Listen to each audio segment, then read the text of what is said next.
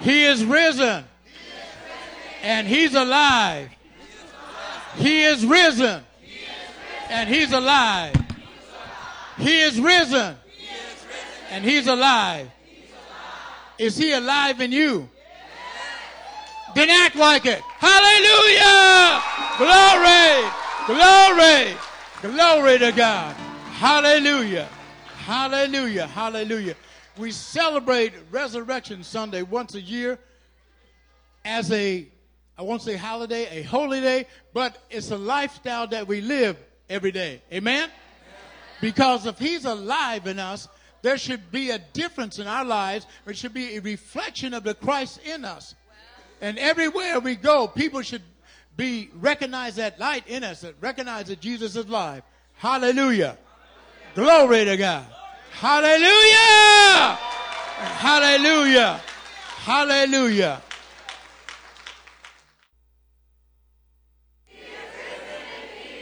Amen. I'm Pastor Steve, and I am so happy to be here with all of you for this Easter Sunday, this Resurrection Sunday. I am excited because this is the day, right? This is April Fool's Day. right? Aren't you excited that it's April Fool's Day? Um, did anybody trick you yet today? Yeah? Somebody got tricked already today? Okay. So, um, so I decided that as long as it's April Fool's Day, I'd preach about April Fools. Um, April Fools. So, April Fools, who's a fool today? That's our question for the day. Um, it's Easter Sunday, it's April Fool's Day. And just in case you didn't know, there are people who are not here who think we're fools. Um, and you can't really blame them. They have uh, some reasons why they think we're fools. So today we need to find out who is the April Fools, who, what, who, what is foolishness? And who's a fool today? So I, before we start, I want you to turn to somebody next to you. Tell, I want you to tell them a story or two or three, you know, one person or two people next to you, tell a story about when you were tricked. Okay? Uh, you'd rather tell a story about how when you were tricked somebody else, I know, but tell a story about when you were tricked, April Fools or something else.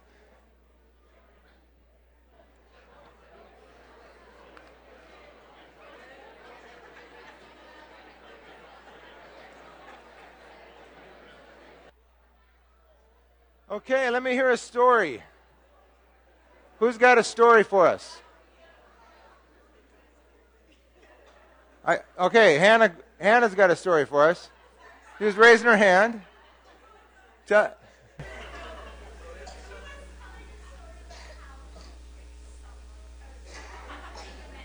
huh.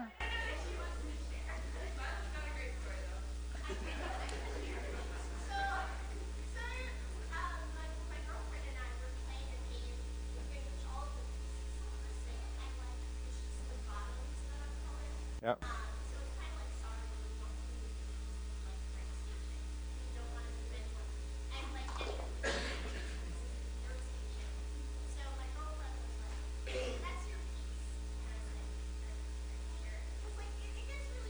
Yeah.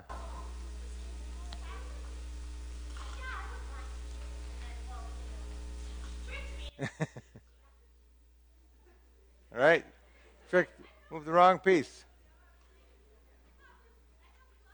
Yeah, I thought we loved each other, right? Anybody else have a story? Yeah.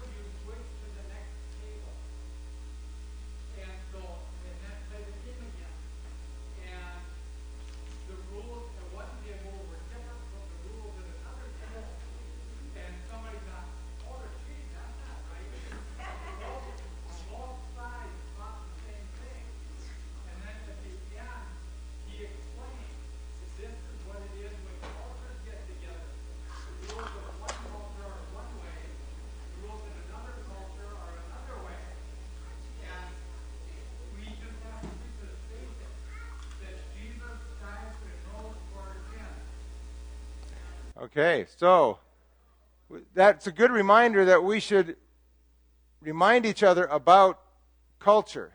So there's some people who just got here from Burundi and from Uvira. They have no idea why we would do something like April Fools. Right? So for those of you who are newer here, April Fools is a very strange American custom where one time you have it you have it there too? Wow. Did we get it from you or you get it from us? I don't know. Uh, okay, maybe it's a worldwide. I'm sure every culture has it. No, I'm sure they don't. But uh, so, anyways, we trick each other on the first of April, and we deceive each other, and we make people make practical jokes on each other. They're generally tended to be harmless. I can see my kids smiling at me because they're remembering times that April Fools happened in our house. Now, I very seldom did it because I didn't really like being tricked that much, but my wife is very good at uh, practical jokes and tricking people. I won't tell you any of the really good ones she pulled on us. But um, anyway, we, we trick each other on April Fools. We, get, we deceive each other. And we think that something is real when it's not. We think it's actually salt in there when it's not really salt in there. We, I won't tell you all the tricks that we've done in our house in April Fools. But April Fools is a time when things get mixed up. When you think that this is the truth, but it's not really the truth. You're being sold something that looks like truth, but it's not truth. And it's also a time when, you know, a fool is also somebody who goes after things that are not valuable as if they're valuable, right? Who you, you like to trick somebody to buy something that, you know, if you believe that one, I've got some swampland in Florida to sell you. That's that's the kind of a phrase we sometimes say that we have some things that we can sell you that's not valuable. Um, so, we've been talking about um, the Exodus and leaving Egypt. We've been talking about slavery. These are some things from slavery. So, welcome to all of our guests, all of the Olsons and the whole clan from Burundi, and a lot of other guests I've, I've met and seen here. So, just to catch you up on the story, we've been going through the story of Exodus. These are some reliefs of s- slaves in Exodus. We've been going through that, and we got to the going through the Red Sea last week. And um, fools rebel against kings. That's what kings want you to know. Fools rebel against kings. So um, they say that it's false and futile to try to rebel against me because I have control. And if you mess with me, I will take you out. I have the power to kill you, so don't mess with me. That's kind of the way it goes. So um, Pharaoh was that kind of king. Um, fools rebel. Also, we've been doing this fruitful becomes futile. So, way back, we started in Genesis, God created a good world. This world that we have was created good, very good. And He welcomed us to join Him in the work, to do what He was doing, to be His vice regents and rule over this make things work well. And then we decided to rebel. And the result was weeds and death and exile. And life became futile. It became not just growing things, but growing weeds. And then we started doing that to each other. The slavery was an example of the injustice that resulted in societies, between societies, between families, where people made each other's lives futile and made each other's lives miserable. So we've been looking at the Exodus, and when Moses said, uh, God wants us to go worship and serve him in the desert, Pharaoh's response was, Lies! Make bricks! More, no straw. Just make. You think you can rebel against me? I've got the power. And you have to do what I want. And so Pharaoh said, You all are fools to try to rebel against me because I have the power and I can make your lives miserable. And he did, and they were so discouraged that they thought, you know, maybe we were wrong to hope in any of this. And so he made their lives miserable, but then Moses said, no, actually, Yahweh says you need to do this. And Pharaoh's response was, Who is Yahweh? And why should I obey him? And so Yahweh, God, showed who he was to Pharaoh with 10 plagues that ended with darkness and then the death of his firstborn. And then They took off, and then they Pharaoh said, Whoa, whoa, I let them go. He chased them, and they went through the Red Sea as the, it was parted. We learned last week. And then Pharaoh's army went in, and the Red Sea went over and killed the power that had kept them in slavery. So, who was the fool? Pharaoh said, You're fools if you think you can come against me. But as these all mounted up, who ended up being the fool? Pharaoh. Ended up being a huge fool for not acknowledging who was really ruling and who really had the power of life and death, of the power over creation. Now, the, um, the issue that comes to us. Now, I got a, another question for you. Tell me about something, oh, I'll give you an example. Tell me about something that you felt was futile. A job you had. Kids, have you ever had any chores that you had to do that you thought was really pointless and futile? Yeah? Raking. Okay. Somebody else? I see a hand over there. I didn't hear it. Cleaning your bedroom, yes. Washing the car in the rain. Okay? Sometimes doing what God wants. Okay? Making your bed. Because you're going to sleep in it again, right? So what's the point, right? I remember my, when my mom, um, when I had to I had to take the spuds off of the potatoes.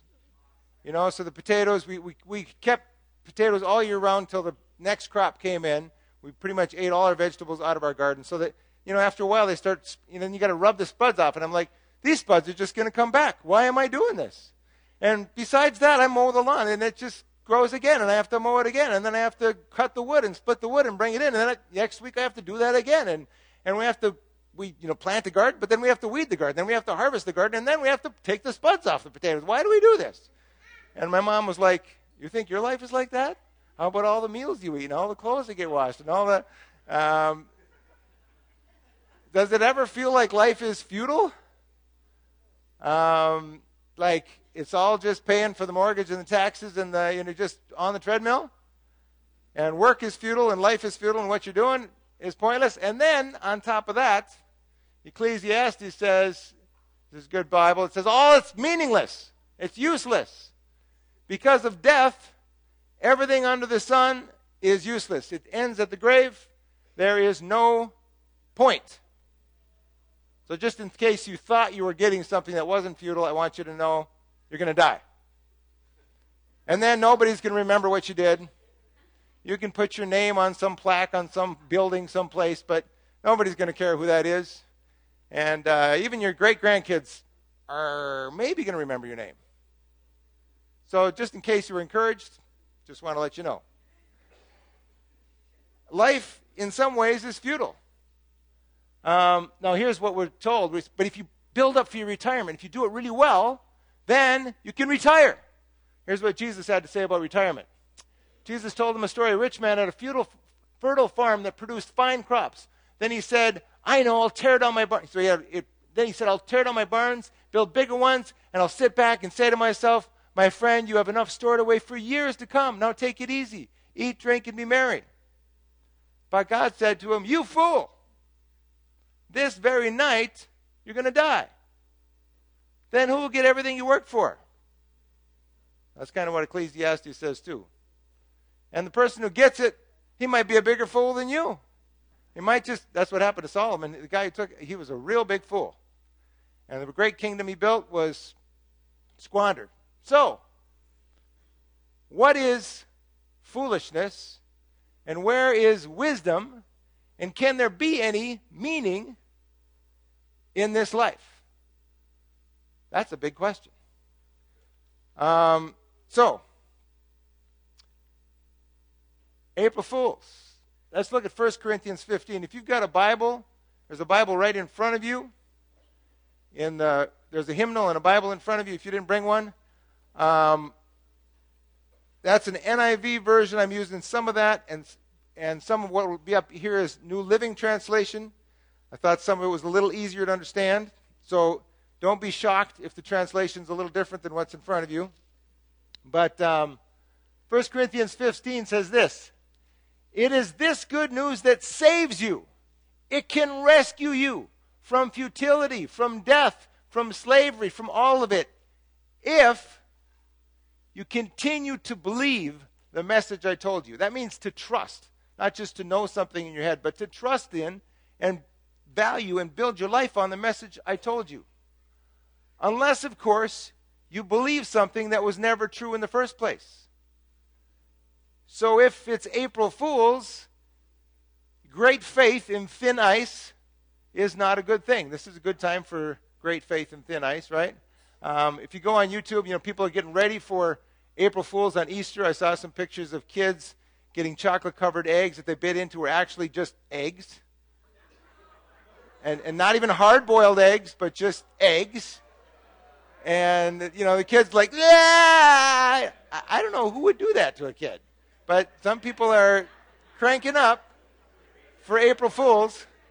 Um, and some of us, life is like that. We thought it was a chocolate covered egg. We bit into it and we're like, Ugh. is this all there is to life?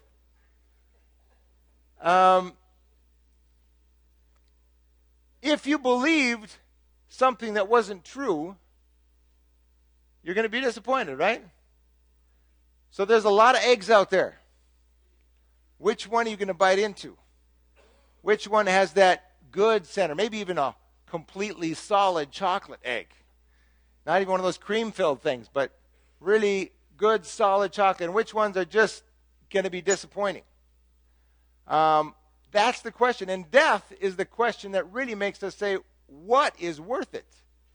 What's worth value? I, so, three months ago, I stood in front of my father's dead body and said he was a fool or he was very wise. Because he staked it all on that what he believed in the first place was true. He did not save for a good retirement. He worked 70 hours a week and saved very little and staked it on that the church was going to make the difference in the world, that people were going to last, and he spent his life that way. He's either a fool, a big fool, or really wise. And you're going to get to the end of life and find out were you a fool or were you really wise? Did you invest well or did you invest poorly? So Paul goes on in this chapter and says, I passed on to you what was most important and what had also been passed on to me. So Paul heard this from people who had seen it and he passed it on to them. And this is what he said. This is what he, was important to him. Christ died for our sins, just as the Bible said, the scriptures, the Old Testament for them, but their Bible said. He was buried. So again, what does the scripture say? Well, this is this whole story about Israel and the Exodus and what was happening. And, and all of that was about this. He was buried. He was raised from the dead on the third day. He really died. He really raised from the dead, just as the scripture said. He was seen by Peter and then by the twelve. After that, he was seen by more than 500 of his followers at one time, most of whom are still alive, though some have died at the time Paul wrote this. Um, then he was seen by James and later by all the apostles. Last of all, as though I had been born at the wrong time, I also saw him. So Paul is saying this is what he passed on. And he's saying this is what really happened. And there's eyewitnesses that saw it that Jesus was raised from the dead. Um, then he goes on and says this And if Christ has not been raised, then all of our preaching is useless, meaningless. And your faith is useless. I want you to get that there's no in between. There's no, I'm kind of believing this and I'm kind of believing that. Pharaoh's got a good point, and Moses, he's, he's got a good point too. There is no in between. And we apostles would be lying about God. That's serious. For we have said that God raised Christ from the grave. And if Christ has not been raised, then your faith is useless. And you are still guilty of your sins. You have not been forgiven. You have not been freed from sin's power. In that case, all who have died believing in Christ are lost. My father, he believed Christ was going to raise him. What a fool. If Christ wasn't really raised, if there is no resurrection. In that case, and if our hope in Christ is only for this life, we are more to be pitied than anyone in the world. Now, most of us haven't had the kind of life Paul did. But you know, Paul got beat up, he got thrown in jail, he got left for dead, he got 40 lashes, he got shipwrecked, and he did it all because he believed this good news was real. The apostles who were eyewitnesses to Jesus dying all died themselves because they, they saw it and they said, This is real. Caesar is not king, Jesus is king, and I'm going to stick with that. I'm going for that. But a lot of us kind of have our in between. There's a saying in Swahili um, that the hyena was defeated by two paths. Fisi ameshindwa kwa njia mbili. So the, the, the hyena liked, he saw this goat and he's going down that goat path and then he saw the chicken over there. He's, oh, but I like chicken. And then, but the goat. And then the chicken. And the goat. And he ended up cutting in half. That's how the story goes. He split in half because he had desires over there and desires over there. And the point is the, the hyena is a glutton and a fool because he wants both. And the one who wants everything usually gets nothing. Uh, that's another Swahili saying. Um, if you want both, you're probably going to get neither. Paul did not have a, like, I'm going to be a Christian pretty much, but also get all the stuff the world has pretty much. We have to decide if this is real or not. Paul goes on and says, But in fact, Christ has been raised from the dead. Now, I, we're going to show a video, if we can pull that up. I, I decided rather than me try to put all the evidence together about the uh, why Christ was really, this guy does it pretty well in three minutes. Pay attention, because he puts a lot in there. Lee Strobel. So here we go. And legal editor of the Chicago Tribune, I would have smirked at the fact that Easter this year falls on April Fool's Day. Because back then, I thought that anyone would have to be a fool to think that Jesus literally rose from the dead. One day, my wife gave me the news that she'd become a Christian. And so I decided to take my journalism training and legal training and debunk the resurrection of Jesus. So I spent two years of my life analyzing the historical data. And what I found really shocked me. I recounted in my book, The Case for Miracles. First of all, I found that there's no dispute among scholars that Jesus was dead after being crucified. Uh, the famous atheist New Testament scholar Gerd Ludemann says it's historically indisputable that he was dead. The Journal of the American Medical Association says that based on the historical and medical evidence, that Jesus was clearly dead even before the wound to his side was inflicted. Second, we have early reports of the resurrection of Jesus. Reports that come so quickly, you can't just write them off as being a legend.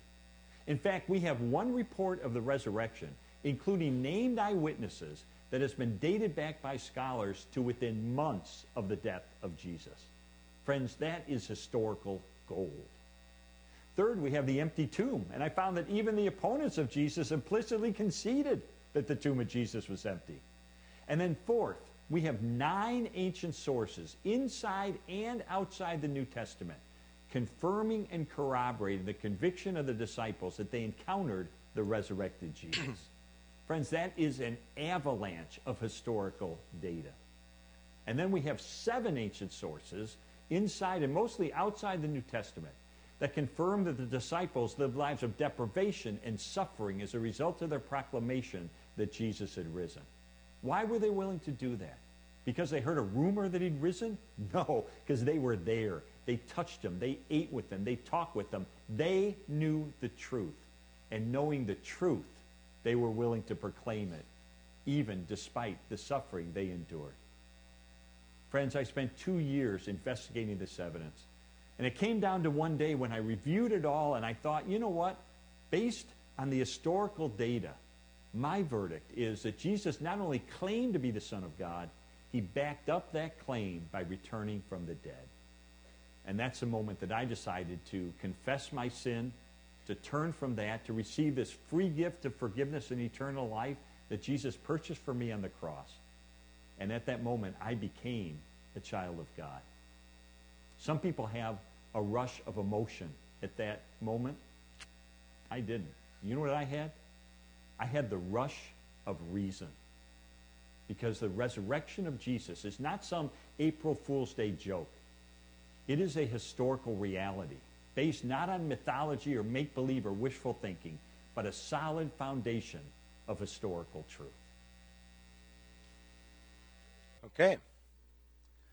So you can read the book or you can check it out yourself. We can have some more discussions about there's a lot of evidence for historical fact that Jesus raised from the dead.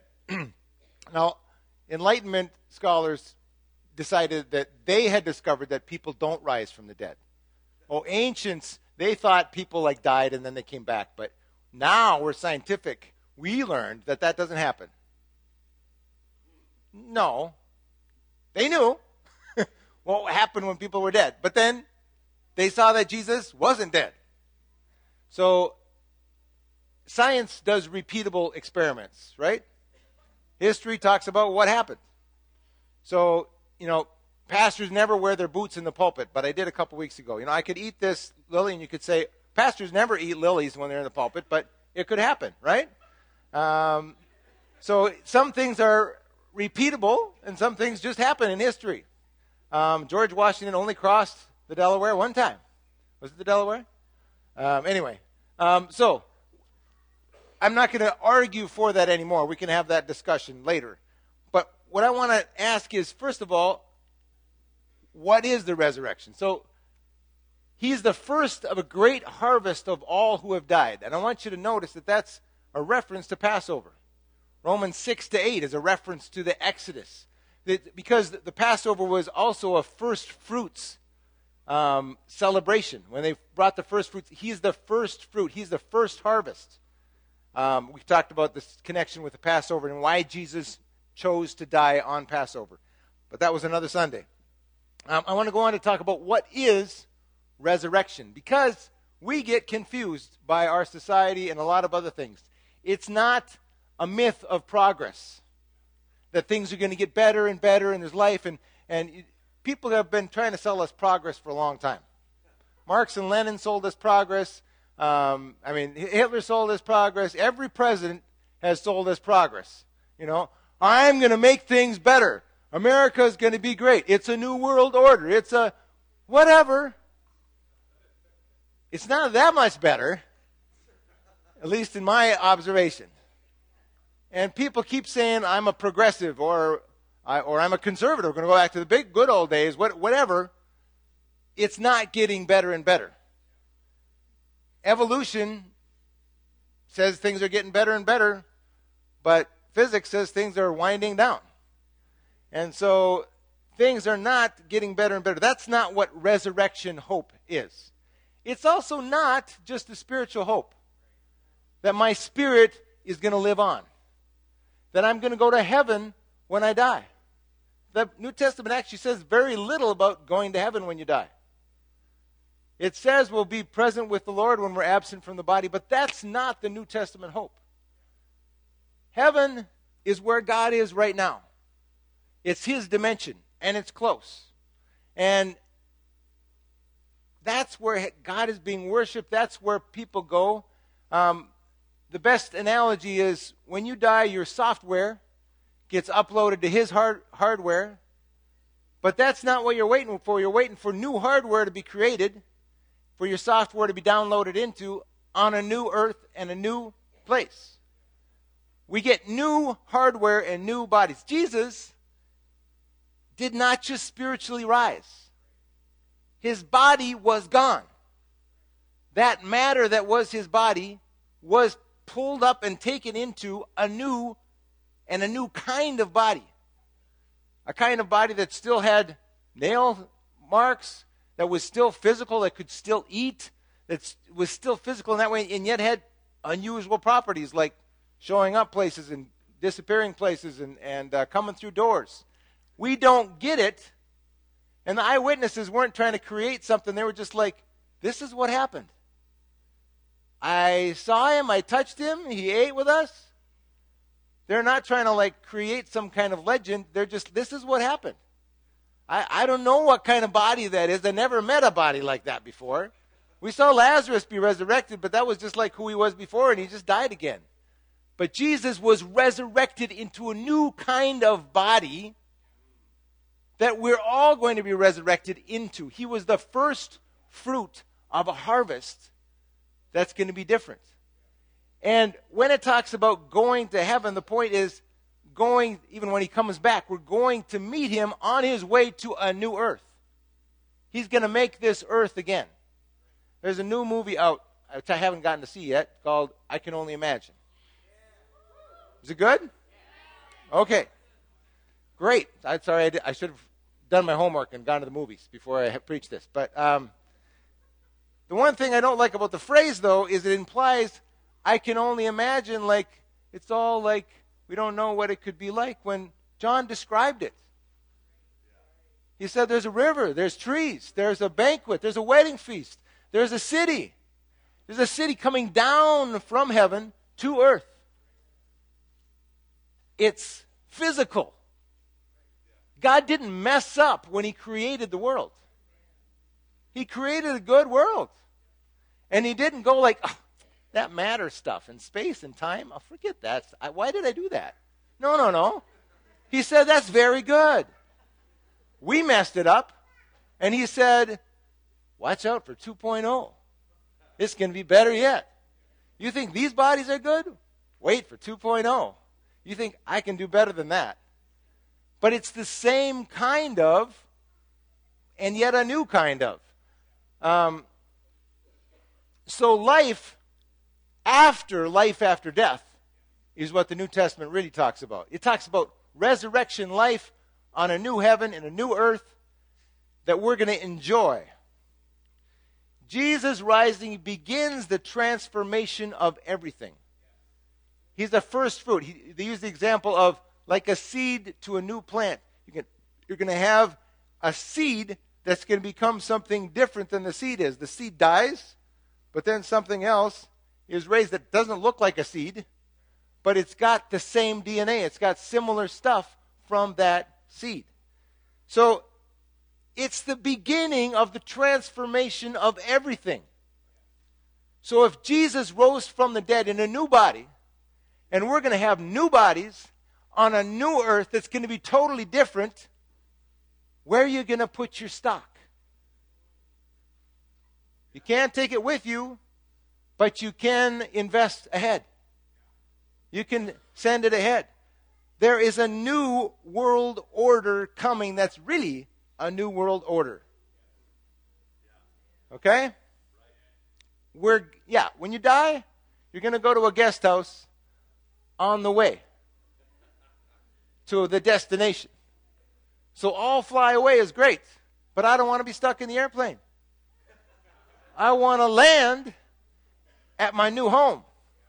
And if I got to have a layover someplace, that's okay, especially if it's with Jesus. But I want to get to my new destination when I land on the new heaven and a new earth in my new body. Let's read on what Paul says. So you see, just as death came into the world through a man, now the resurrection from the dead has begun through another man. Just as everyone dies because we all belong to Adam, everyone who belongs to Christ will be given new life. But there's an order to this resurrection. Christ was raised as the first of the harvest. Then all who belong to Christ will be raised when he comes back. When? When he comes back. We're looking forward to Jesus coming back. What do we pray? Your kingdom come, your will be done on earth as it is already in heaven. We're waiting for that new time. He says, After that, the end will come when he will turn the kingdom over to God the Father, having destroyed every ruler and authority and power. For Christ must reign until he humbles all his enemies beneath his feet. And the last enemy to be destroyed is death. So, this is the picture of a conquering king who brings the opposing king, says, Come here, sit here. What did you say? Tell me something else. And puts his foot on the neck of the king that he's con- conquered. You think you're bad? Tell me again. That's the picture we have of Jesus conquering all of his enemies. It's the picture we have of the enslaving enemies that we saw drown in the Red Sea. The, the, the Bible, Pharaoh was humbled. He found out who Yahweh is, who God is.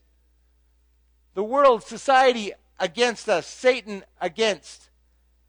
The flesh, the sinfulness and sin. In Romans 6 8, sin becomes personified as this thing that's got its grips on us.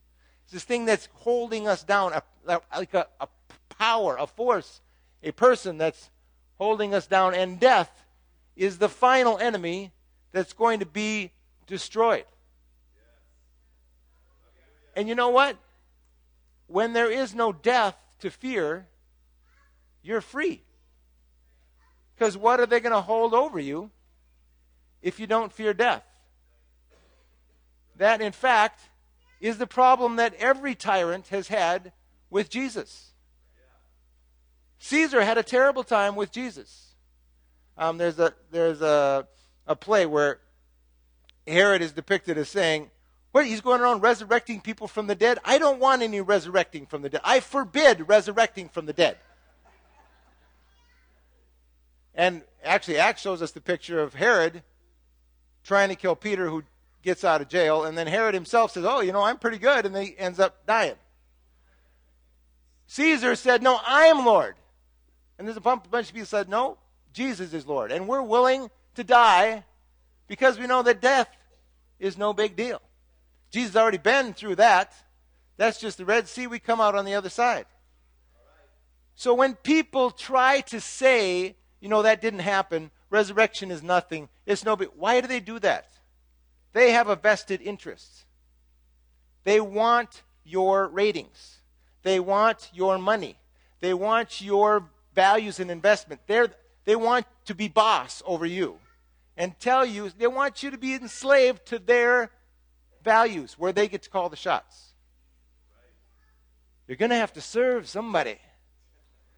You can serve Jesus and be free, or you can serve all those other powers out there that are telling you what you have to do to have a good life, what you have to buy, who you have to be with, how you have to dress, what you you can fit society and be enslaved to that, or you can be free because you don't fear even the last enemy of death.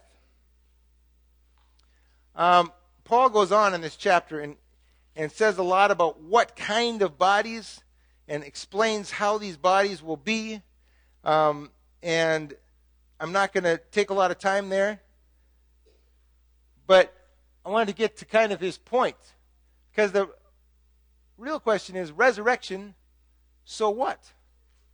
So we asked if the resurrection true. I'm going to say it is. That's why I'm putting my money. I think the evidence is there. The resurrection is true. What is the resurrection? We talked about that. So what? So Jesus died and rose again. So we can be risen again. So what?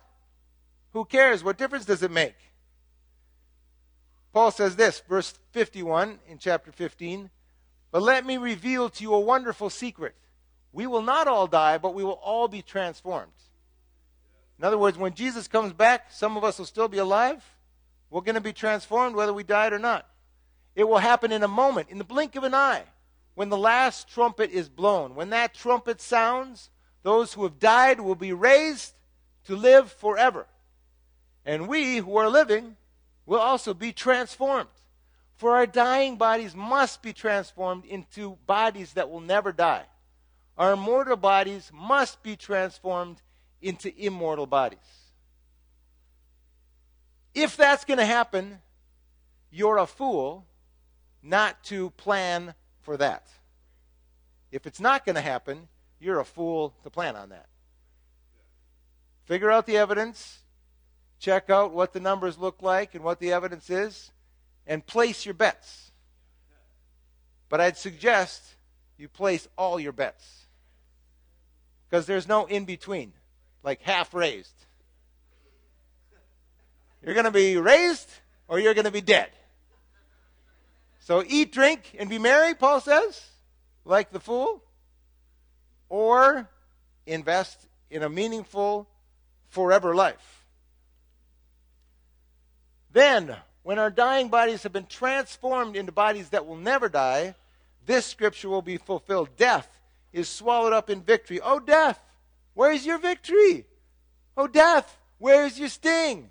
It's a little mocking thing going on here, a little trash talking. Now, come on, death, come on.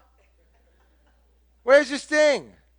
For sin is the sting that results in death, and the law gives sin its power. But, thank God, He gives us victory over sin and death through our Lord Jesus Christ. Anybody say amen to that? Amen. You have victory over the sin that's trying, trying to hold you down, over the sin that's been messing up our society, over death and the futility that it brings.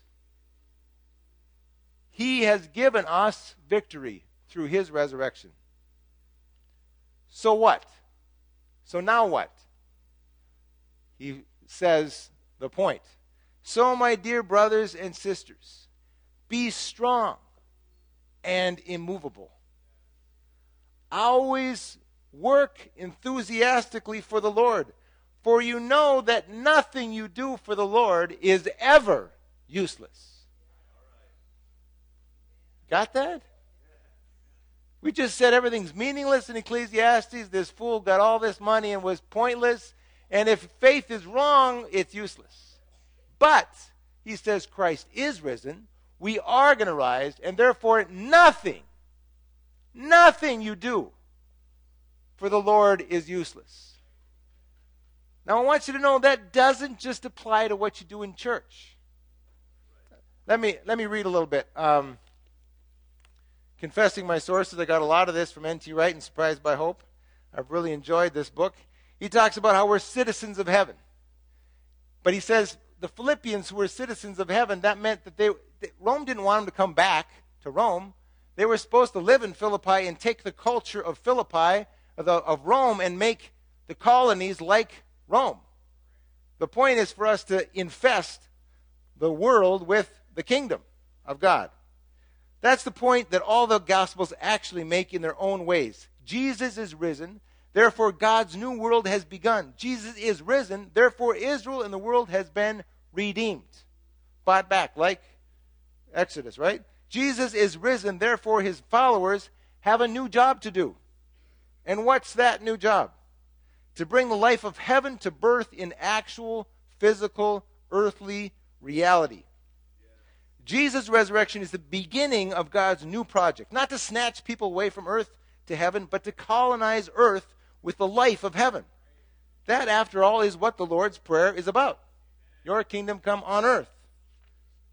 The resurrection is indeed the foundation for a renewed way of life in and for the world.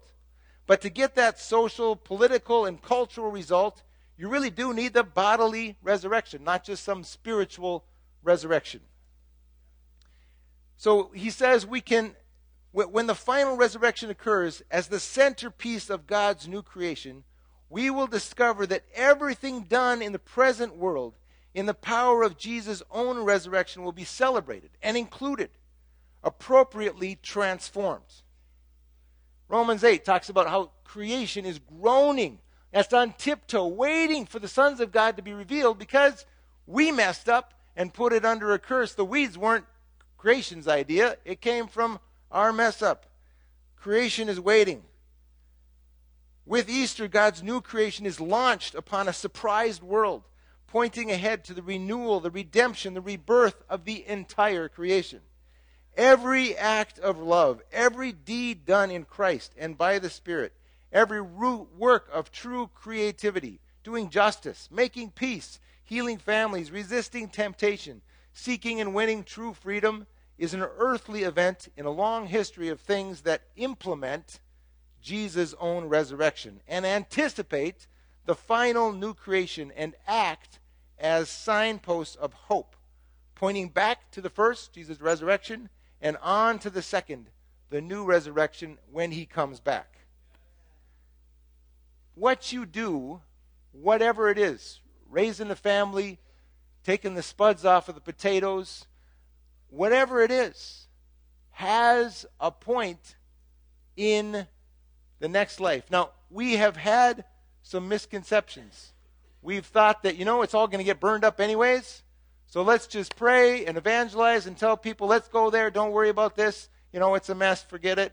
We're going there. No, we pray, your kingdom come on earth. And when it comes on earth, it's a sign, it's a foretaste of that new creation. We have to invest in the earth that's going to be rebirthed. And yet, it's not just a progressive, it's all going to get better, and we're going to have new organizations, and we're going to make things fine. It's got to be transformed, like a seed becoming a new plant. Um, I think some of you might have heard of J.R. Tolkien. You heard him? He wrote something called Lord of the Rings and Hobbit. You know, you guys have heard of that person, have you? Okay, I thought so.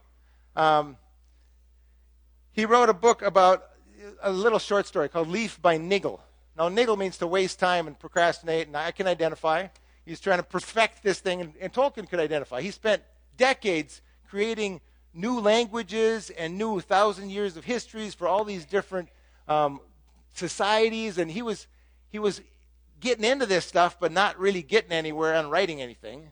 And then World War II was breaking out, and lo- lo- England looked like it was going to get destroyed. And he was like, you know, what is the point? And then he came up with this short story that he just wrote about this person, this artist who is who is painting, and he had this vision of this tree, and then this landscape behind it, and mountains, and all this stuff. And he was trying to paint this tree, and he, he kept doing it, and then rubbing it out, and fixing it, and trying. He never really he kept doing, it, and then he kept getting interrupted with all this mundane stuff. And his neighbor kept coming over and needing stuff. His neighbor was lame and his wife was sick, and he was always needing stuff. So he, he would do this in his shed, and then he'd, he'd go, and, and his neighbor would interrupt him, and he'd have to go help out. And, and, um, and he knew that there was a big trip coming. And he should be getting ready for the trip, but he wasn't really getting ready for the trip because he was, he was too much to do. Anybody ever had that experience? And, and it taking too long to do it and not really making any progress. And in the end, he went on this journey and he had to leave his painting that he was trying to get done, and it all kind of fell apart in his shed. And um, and there was one leaf that got framed and stuck in a corner of a museum someplace, and it was called Leaf by Niggle. So he'd gotten a leaf done of this grand project that he had, and then um, so this is a, another depiction of it. He's trying to do this thing in his shed, and there's his neighbor who's out, you know, always bothering him with stuff that he needs help with and can't get to what he really wants to do. Anyway, he goes and then um, turns out eventually on this journey he comes to this landscape that is what he was painting. What he was painting has become this land. The tree is there, and the landscape is there. And his neighbor, who was always bothering him, is there to help him gardened this landscape. And whether it was there before and he just had a vision of it or his painting it created this new landscape. And it wasn't just a leaf. It wasn't just a tree. It was it was an entire landscape. Eventually goes off and explores the mountains that he had visions of. And i think there's something and actually that kind of inspired tolkien and he finally got around to writing some stuff and his friend cs lewis kind of egged him on a little bit and he he wrote something that was kind of a leaf, and you know, it's in a few bookstores. You could probably find it, um, Hobbit or some of those. You know, he got something done in the end. Some of you have even appreciated that he got something done in the end, right? Are you glad Tolkien wrote something? Um, and does it matter eventually that Tolkien wrote something? I think so. I think it matters in the new creation that Tolkien gave us a picture of what things could be like. So this, I think, is a, just a story, but we, I can't describe to you how it is that you're changing diapers. Um, speaking to the uh, Jim Olson crew here, um, or you're working in school, doing the dumb homework, you know, all the stuff that you're doing. I can't explain to you how doing the dishes with the right attitude is actually going to play into the new creation. But it is. Everything you do in the Lord Jesus, with that resurrection power, that new life in you, is making a difference there. We say we are here to radiate life and joy as a house of prayer for all nations. Where do we get that life and joy? Not from the pastor. We get it from Jesus, who was resurrected, the risen one. Where do we get that joy? From knowing that it's not futile. From knowing that this matters. What we do together here and what we do when we go out there, making whatever difference you make in your job, in your family, in your relationships. The resurrection matters. Jesus is risen.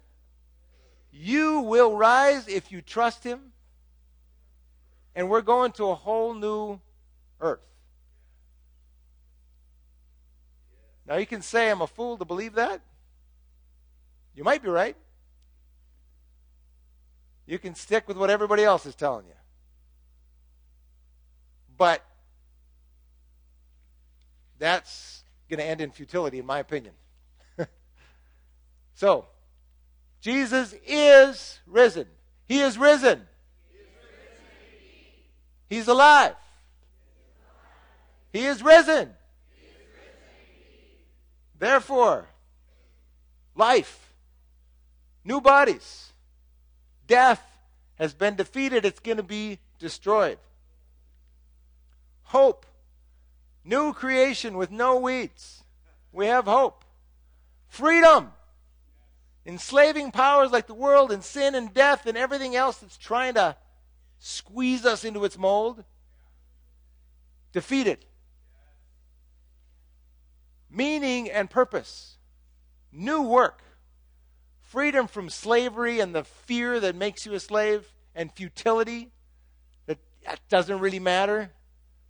I'm just trying to get to Friday so I can get my paycheck, so I can go spend the money that I got and then take care of the stuff that I spend my money on. Meaning and purpose.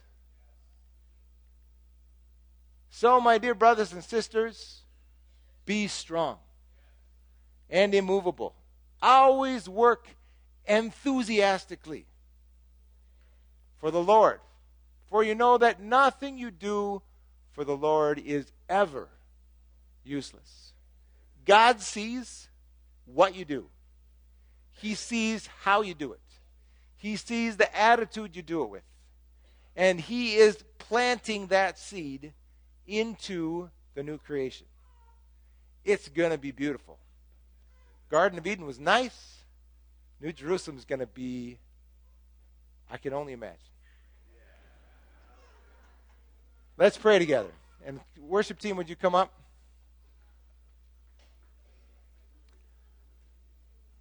Lord,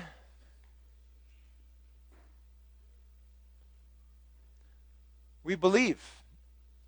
Help us in our unbelief. Help us in our unbelief, Lord, because we're given so many other messages. There are so many other rulers in this world, so many other powers that want our time, our money, our attention, our ratings, our they want to keep us distracted.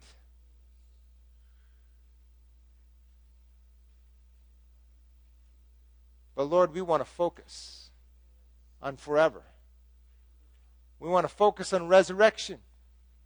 We want to see you, the risen one. And we want to be with you, not only there, but here, in a new heaven and a new earth. We want what we do to matter. Thank you for making it possible. Thank you, like you did in Egypt, for showing who you are, that you have the power. You have gone through the Red Sea and out the other side. Just as in baptism, we're buried in that Red Sea and raised again. You were buried in the tomb and raised again. We enter into that life in our baptism. We want to be citizens of heaven, of the new kingdom. We want to live like citizens of that kingdom. We want to work like our work matters. We want to love like loving is forever. But Lord, we can't do it. We don't have the power. Resurrection power is not in us, it's in you, the risen one. We need your power. Loving beyond borders, ethnicities, and race and nation is not in us. That's in you. That's what's going to happen in the new kingdom. All of these things that we desire are in you. And we want to see them happen. We want to be part of it. And you have told us we can be part of it now. In our prayer, in our work, in our loving, in our in, just in life. We can have life with you. Make that possible, Lord. Do it in us.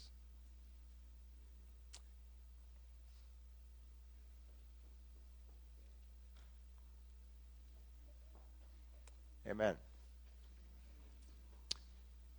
We're going to sing a little bit, celebrate a little more. This uh, altar is open here. I'm thinking some of you want to come up here and celebrate. Some of you want to come up here and realign your values. Some of you want to come up here and pray with somebody. Some of you want to come up here and say, I don't get it, but I'd like to know more. Um, some of you want to say, yeah, I, I, I get it. I want it. So I'm, I'm inviting you to come up here. You can also talk to somebody next to you and on your way out or whatever. But this is a good time, a good place. We're going to take a few minutes, and we're going to sing first of all, Alleluia. Do the chant first. Okay, we're going to sing another one that's about what's going to happen. What's where we're going with this new creation, this new kingdom, and when heaven becomes, you know, this is just this is not really where we touch heaven as much as where heaven touches earth. This is a bridge into heaven entering this world. So I want you to get the picture there. The heavenly gates are opening out for heaven to come here and for us to open out these gates and go out on the streets and dance upon injustice. We're not just opening gates so some people can sneak into heaven. The gates are opening on us and through us and out. So that heaven is coming here. So that the kingdom of God is coming here on this earth. Because the risen one is among us. So now, be blessed. In the name of the Father who sent his Son, who created everything in the name of the Son who died for you and has risen for your life. In the name of the Spirit who fills you and accompanies you as you go out to a world that desperately needs hope and a future, a resurrection life from their futility and useless path. Go out in the name of the Father, the Son, and the Holy Spirit and bring His kingdom. Let's build for his kingdom. Amen.